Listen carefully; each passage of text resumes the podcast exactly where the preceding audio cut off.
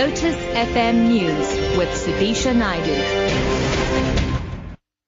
It's six o'clock. Good morning. Trade union NUMSA has promised to hit private and public sectors where it hurts the most when it embarks on today's march against corruption and job losses.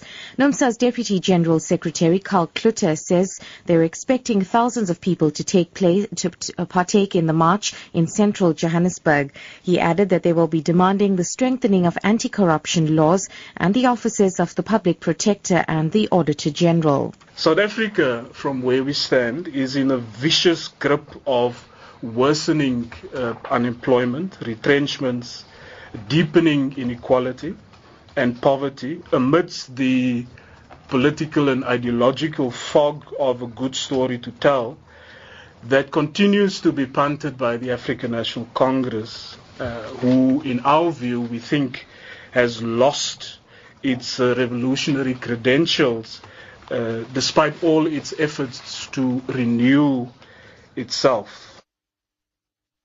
New Mineral Resources Minister Mosebenzi Zwane has welcomed the end to the strike in the coal mining industry. The National Union of Mine Workers and the Chamber of Mines signed a landmark two-year agreement yesterday that ended the week-long strike. It would see the lowest paid workers receive wage increases of between 5.5 and 7.5 over the next two years. The retirement age for workers was also extended from 60 to 63.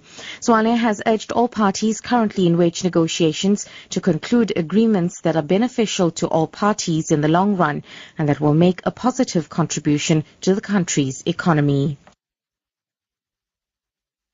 Tax Ombud Judge Bernard Ngoepe says the days are gone of SARS using scarecrow tactics to compel taxpayers to fulfill their tax obligations. Speaking at the University of Pretoria, Judge Ngoepe said SARS and those with the authority to collect revenues need to find new ways and methods that will make tax payment easy.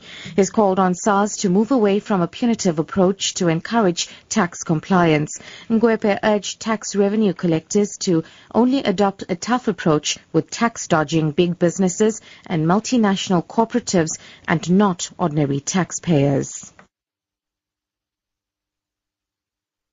And wrapping up, Woolworths have re- recalled 12 ice cream and sorbet products which were not labeled with the necessary peanut allergen warnings.